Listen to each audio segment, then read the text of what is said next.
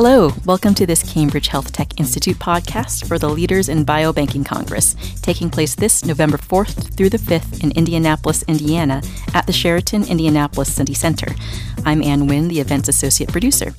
We have with us today one of our speakers from the Business of Running a Biobank session, Brian Chadwick, managing member and consultant of LookLeft Group based in Southampton, New York. Brian, welcome and thank you for joining us today. Thank you very much, An. I look forward to this discussion. So, uh, LookLeft's team of consultants, as far as I can tell, is spread all across the US and the European Union. Can you describe how the company is structured, uh, the services it provides, and your role there? Yes, we are we are um, structured very loosely in that um, it was formed as a lifestyle company initially after I sold an electronic data capture company. And 16 years later, we're still in business. There are about a half a dozen of us that are core, what I call partners. And then we have, like lots of people, a very extended network of virtual uh, individuals that we work with when it's appropriate. Uh, we do a lot of partnering with other companies because in some cases we're small and in some cases we bring very specific expertise to the table. All of the partners at LookLeft have greater than 25 years experience, um, almost nervous and upset to say that, but it's true in their regular in their specific areas, and as it as um, we have expertise and experts in regulatory affairs, technology architecture, software development, business analysis, marketing, and sales support. So we do a, a variety of things. I'm excited to say that in the area of biobanking uh, we've invested a lot of effort over the past five years in making sure we were up to speed on what we consider to be a rapidly emerging marketplace.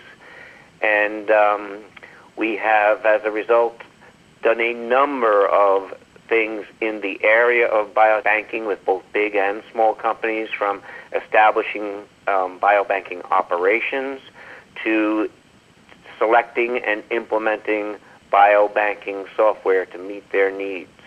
And in fact, we're in the process of doing that with the company as we speak. Excellent. And it is really uh, the, the other thing about biobanking from a look left perspective, and I, I think indicative of how the market is growing, is that more than 50% of our revenue this year will come from biobanking engagements. My role is as managing director. I'm the founder although we are, as I say, a, uh, a loose confederacy of lots of executives that uh, have worked together for many, many years. And um, again, most of us have uh, really gotten attracted to the potential of biobanking because as a group we believe it to be one of the cornerstones of personalized medicine.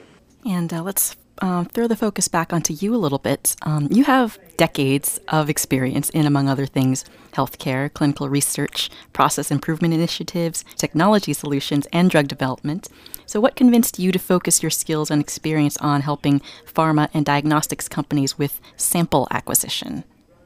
Oh my, um, that, that's a great question. And as I said, I, I almost it was one of those almost serendipitous things that I fell upon about five years ago somebody asked me about sample banking, and I was not so knowledgeable about it, and started to go out into my network and started to uh, kind of evaluate what that meant sample acquisition, biobanking.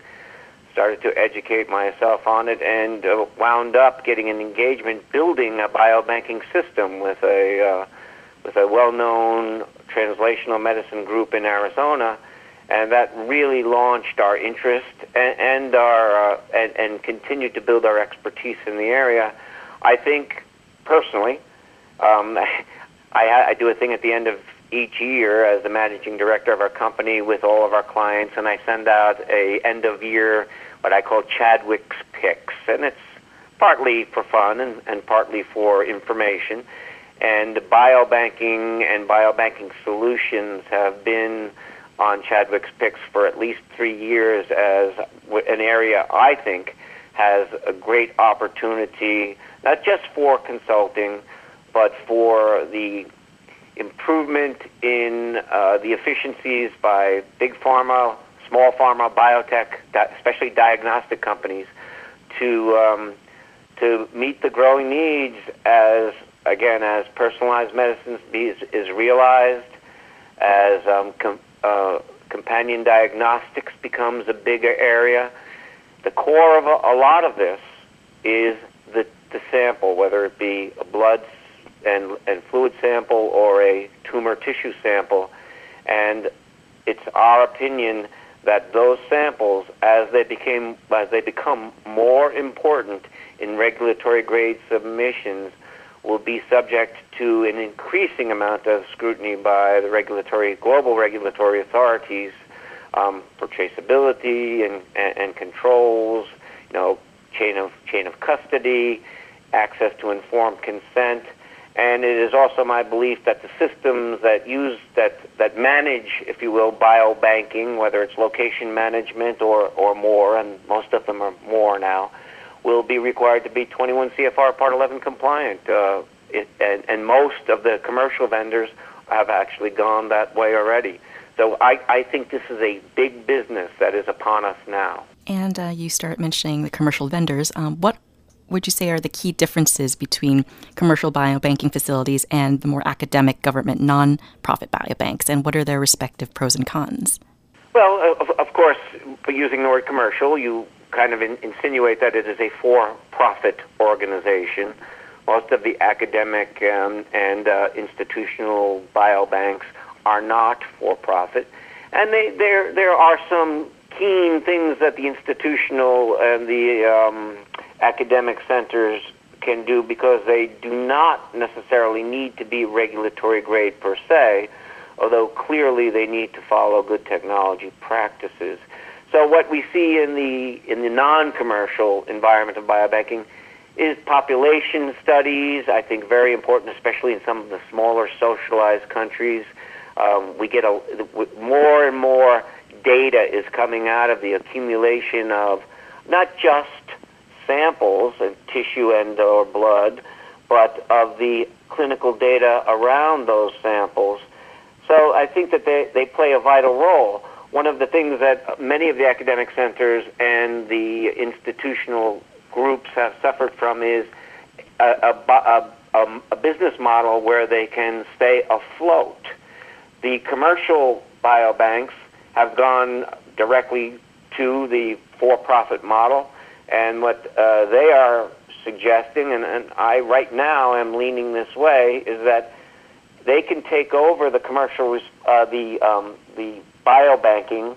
Let's call that a combination of uh, collection, storage, and the uh, movement of samples and uh, the testing of samples. So many of these commercial vendors now can provide one or all of those services. And very similar to the back in the days when I was an EDC, and we see it now and as I say, in, in the software as a service type applications where they're stored off-site, where data centers are managing data. Biopharmaceutical companies and life sciences companies, healthcare companies, hospitals, all together, they're not software companies.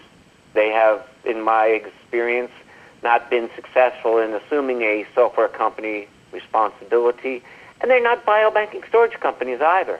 And I think it is really as we get into these areas of highly specific expertise, some of these biobanking storage facilities that do more um, are emerging as good alternatives for pharmaceutical companies rather than trying to build the biobank within the organization. I have experienced that. I have recently come off a, a large two year consulting project with a major diagnostics company, and it was obvious to me and ultimately to them that biobanking wasn't their business. So I see that the commercial the commercial businesses are still struggling because they are new, and some of them, you know, when you when you're first in the space, you you have to deal with the slow, if you will, crossing of the chasm. To quote from an early uh, marketing book of pharmaceutical companies and hospitals, but I do believe, from my experience and having seen the way samples are managed in the non-professional or non-commercial environment, I believe that the commercial environment has great potential to not only store specimens, which is the primary objective right now of those companies, but to do more with those specimens and to support the, the industry. So I think that there are differences and similarities. I think the business models for both are still a challenge, but I do believe that we need to establish a, a regulatory grade baseline for both commercial and academic environments. And then after we've established that regulatory grade baseline, to start to sort out more innovative ways to do some of the things we're doing today, such as sample acquisition. I mention often in my, my talks because I think it's dramatic. Uh, Carolyn Compton, who is the head of OBBR, uh, asked for a contribution of samples for the uh, Cancer Genome Atlas program, and she got samples only to find out that 99% of the samples donated uh, were unusable.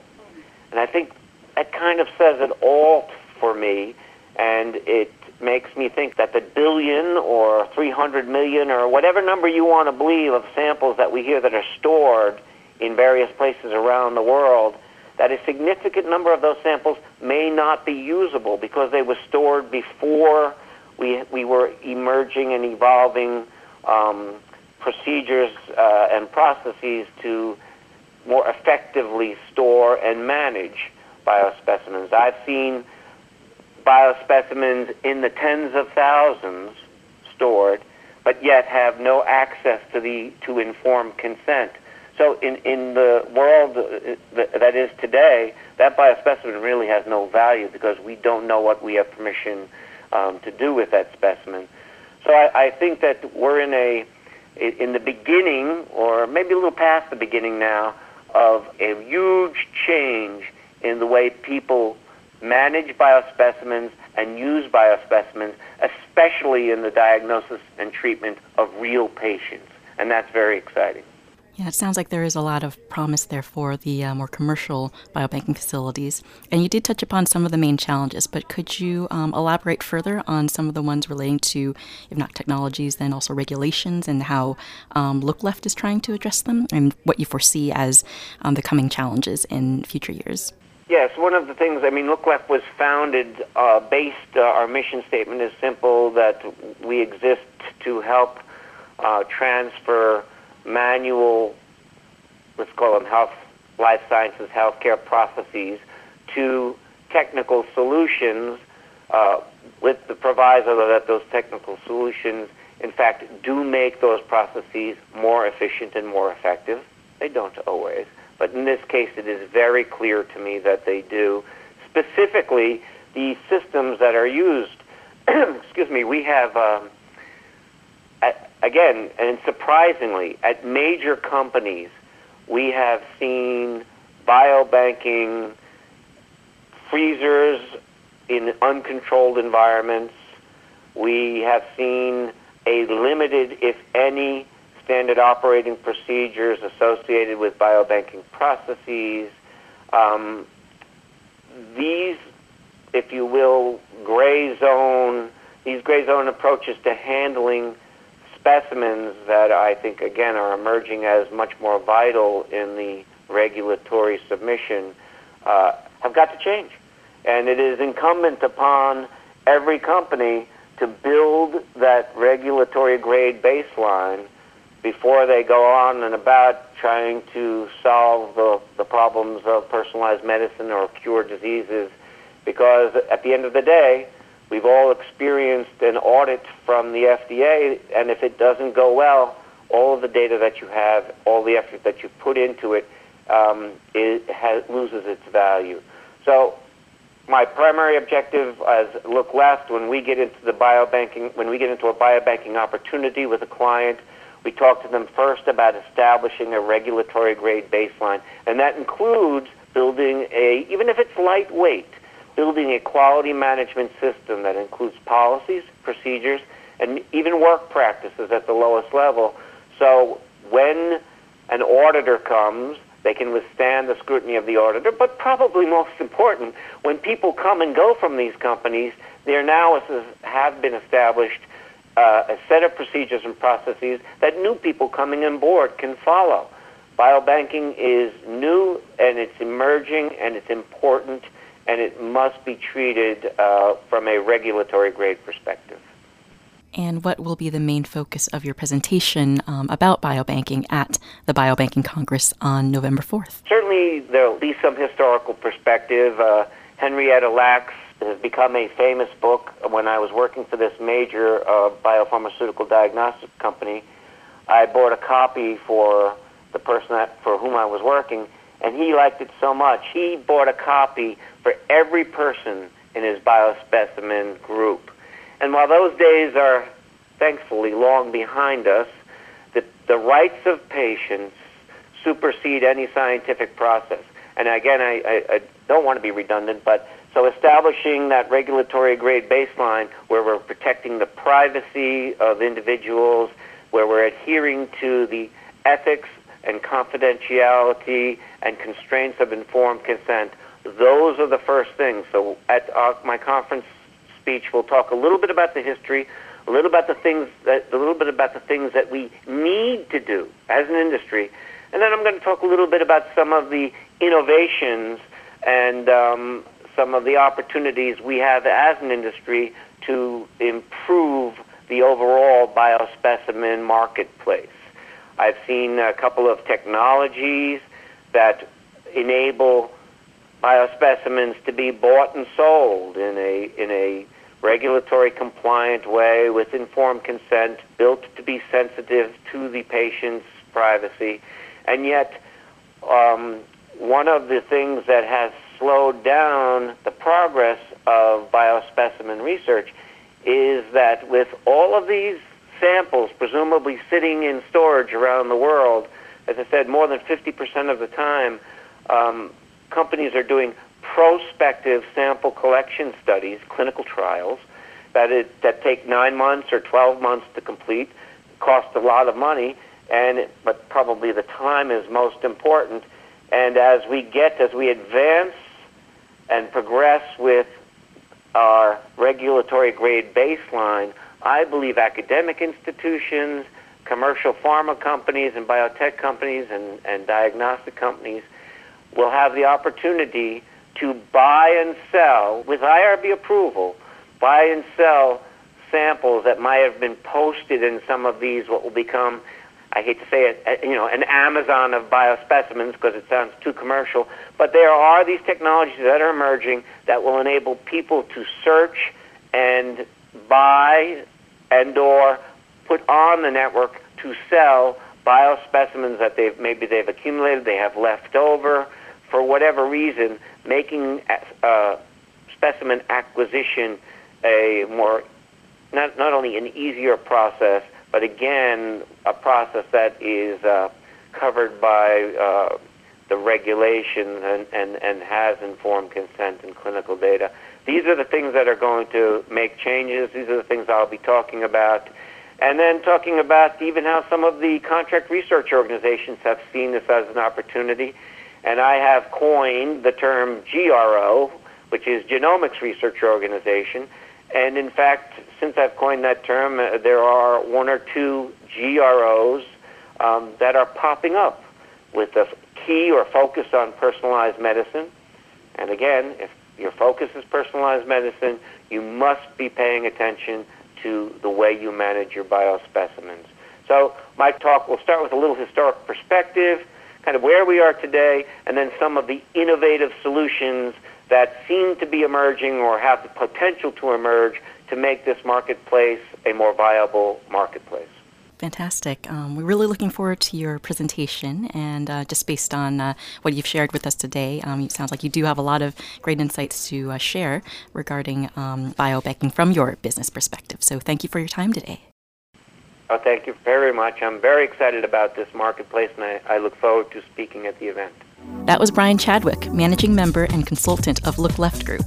He'll be speaking on Monday afternoon, November 4th, at the upcoming Leaders in Biobanking Congress, happening in Indianapolis at the Sheraton Indianapolis City Center, November 4th through the 5th. This is An Nguyen, and this has been another podcast from Cambridge Healthtech Institute. Thanks for listening.